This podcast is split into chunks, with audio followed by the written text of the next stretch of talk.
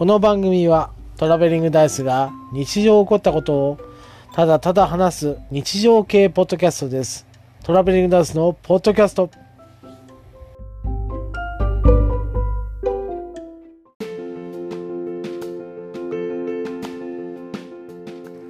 こんばんは、トラベリングダイスです。本編前のですね、枕を取っております。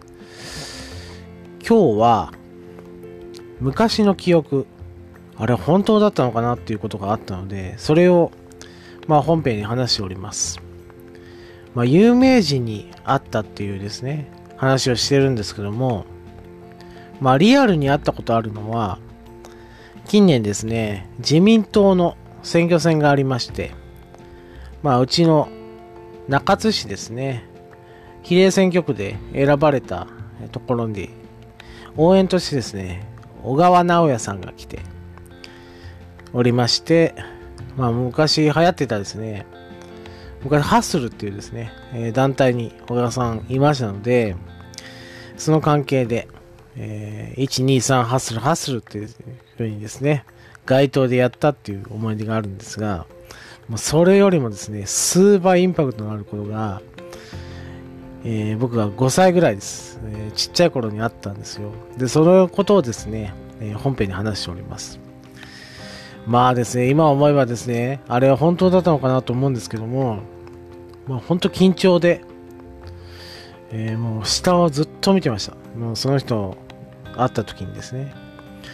で、全然話も聞けずに、もう質問もできず、えーまあその場た去ってしまったっていうのがですね、今でも悔やまれるなと思って。まあ本物だったらの話ですけども。まあ記憶の中では、えーあの人は憧れの人だったなという記憶があったので、まあそれをですね、今日は語っております。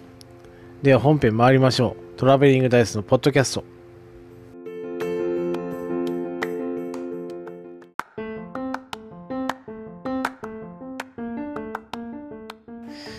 こんばんは、トラベリングダイスです。今日はですね、昔の僕の記憶をちょっと呼び覚ましてみて、あれは本当のことだったのかなっていうのが一つありましたので、それをちょっと語ってみようかなと思います。今から34年ぐらい前ですね、えー僕が5歳の時、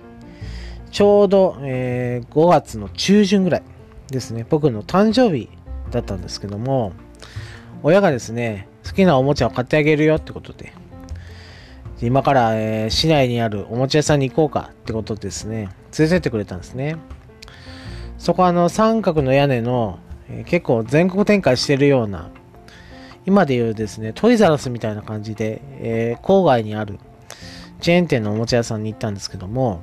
えそこにいてですね、まあ、いっぱいおもちゃがあるわけなんですよ。だからもうウキウキしながら見てたんですね。ああ、セントルセイヤのクロスがあると。あ、ファミコンがあると。で、あ僕が好きなレゴのブロックがあるぞと思ってですね、えー店内見てたらですね、ある方がいまして、そこからですね、緊張しすぎて、えーと、その方を避けるように、えー店内を見てたんですよ。えー最初、えーゴールドクロスですね、あの、セントセイヤのゴールドクロスの模型があったんで、あいいなと見てたら、その方が来てですよ。えーその人を見たら、あの人だと思って、もう緊張しすぎて、全然、えーと、話を聞けない状態になってしまって。クロス欲しいの？って言われて、いや、いや、いらないって言って、逃げてしまって、えー別のフロアに行きまして、今度はレゴブロックのところに行って、ああ、いいな、レゴ。あの、組み立てたいなと、いろいろなもの作りたいなと思ってたんですけど、また来るんですよ、その方が。で、あ、レゴブロック欲しいのっていうふうに言われて、もう緊張でですね、まあ、憧れの人だったんですよ、その方がですね。緊張で、いらないって言って、また、えー別のフロアに行って、今度はトランスフォーマーのおもちゃがあったんで、あ、いいなトランスフォーマー欲しいなと思って見てたらまた来るんですよ。で、欲しいのっていうまた話しかけてくるんですよ。店内にですね、子供があんまりいなかったみたいで、僕にこう、ターゲット絞ったような感じで、ずっと重点的に僕をですね、接客するんですね、その方がですね。まあ、えー、おじさんだったですね。えー、僕の憧れのおじさんでした。まあ、誰かっていうのは後で言いますけども。で、親もですね、えー、変だなと思うわけですよ。まあ、店員さんが接客してくれてるので、欲しいとか欲しくないとか言えばいいのに、全部欲しくないって言って、突っぱねて言ってたわけなんですね。僕はあの、憧れの人だから、緊張のあまり、逃げてただけなんですけども、親はですね、それを不審に思ったんでしょうね。なんであの店員さんが勧めてくれるおもちゃを買って、買うとか買わないとか言わないのっていう、あの、言われまして、僕はですね、憧れの人だからだよとかですね、えー、言えば分かったんですけども、もう5歳で語彙力が全くなくて、ただただ、えー、首を横に振るだけっていうリアクションを取ってしまって、えー、だから結構な時間、おもちゃ屋さんうろうろしてました。で、うろうろして手に取るおもちゃ、手に取るおもちゃその方がですね、欲しいのかいって言って、それがいいのかいっていうふうに話しかけるんですけど、僕は全く、あの、会話をできな、できなくなってですね、えー、首を横に振ったり、いらないって、えー、言って、えー、逃げるばかりだったんですね。で最終的に、えー、決めるんですけども、そのおもちゃっていうのは、よくあるですね、まあ、キオスクとか、えっ、と、ああいう売店とかで売ってるですね、フックトイですね。何のメーカーでもないし、トランスフォーマーでもないとかいうですね、えー、車からロボットに変形するような安いおもちゃをですね、もう苦肉の思いで、もうすごい、あの、これでいいやって思ってですね、もうこっから出たいっていう、あの緊張で、うん、あのそばに、あの憧れの人がいるので、えー、もう、この場には、えー、痛くないっていう逆に思ってしまって、それでいいと思って選んでしまったんですね。当時で500円ぐらいだったと思うんですけども、これでいいのかっていうふうに最終的に親に聞かれて、もう早く買いたかったんで、これでいいって言って買って帰ったんですけど、まあ今思えばですね、えっ、と、なんで欲しいもの欲しいって言わなかったのかなと思うんですけども、だって誕生日なので、えー、年に1回しか来ないし、おもちゃなんてですね、頻繁に買ってもらえるような家ではなかったので、まあ年に1回好きなものを買っていいよっていう条件があったにもかかわらずですね、そういう安い服トイを選んでしまったということがありました。で、なぜですね、その方からずっと逃げてたかというと、その方がですね、実はですね、高橋名人だったんではないかと、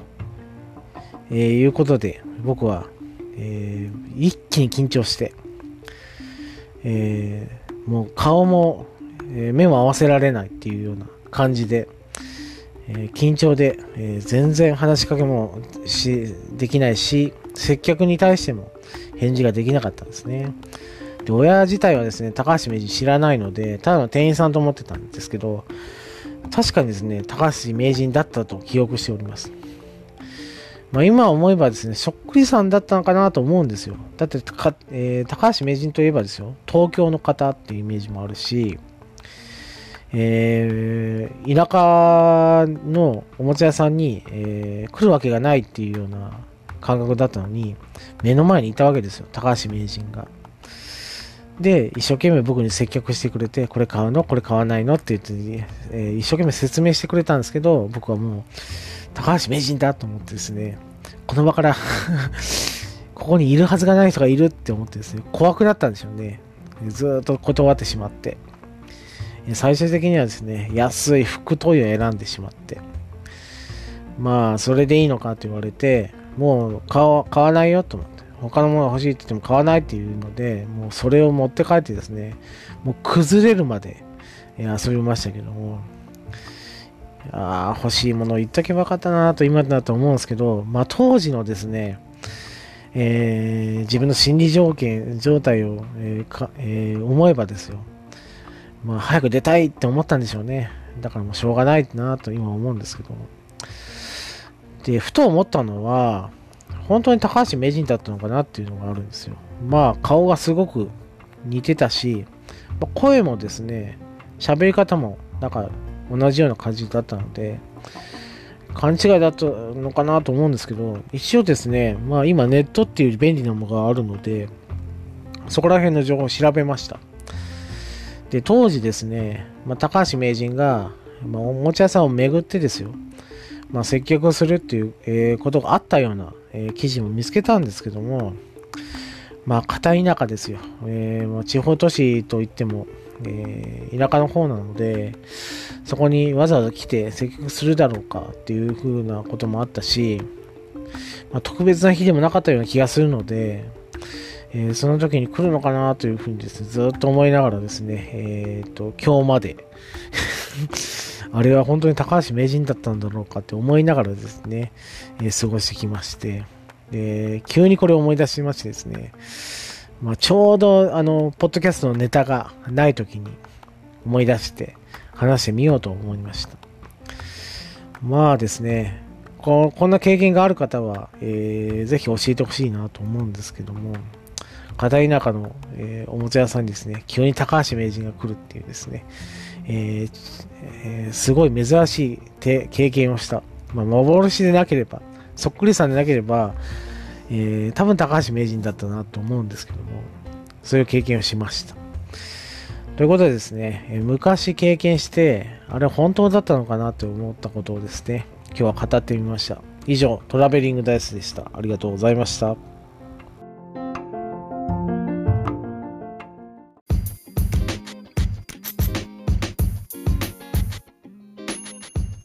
当番組では皆様からの感想を募集しております。ツイッターにて、ハッシュタグ、ベリダイ、カタカナでベリダイで募集しております。皆様からの熱い感想、意見、アドバイス等お待ちしております。以上、トラベリングダイスでした。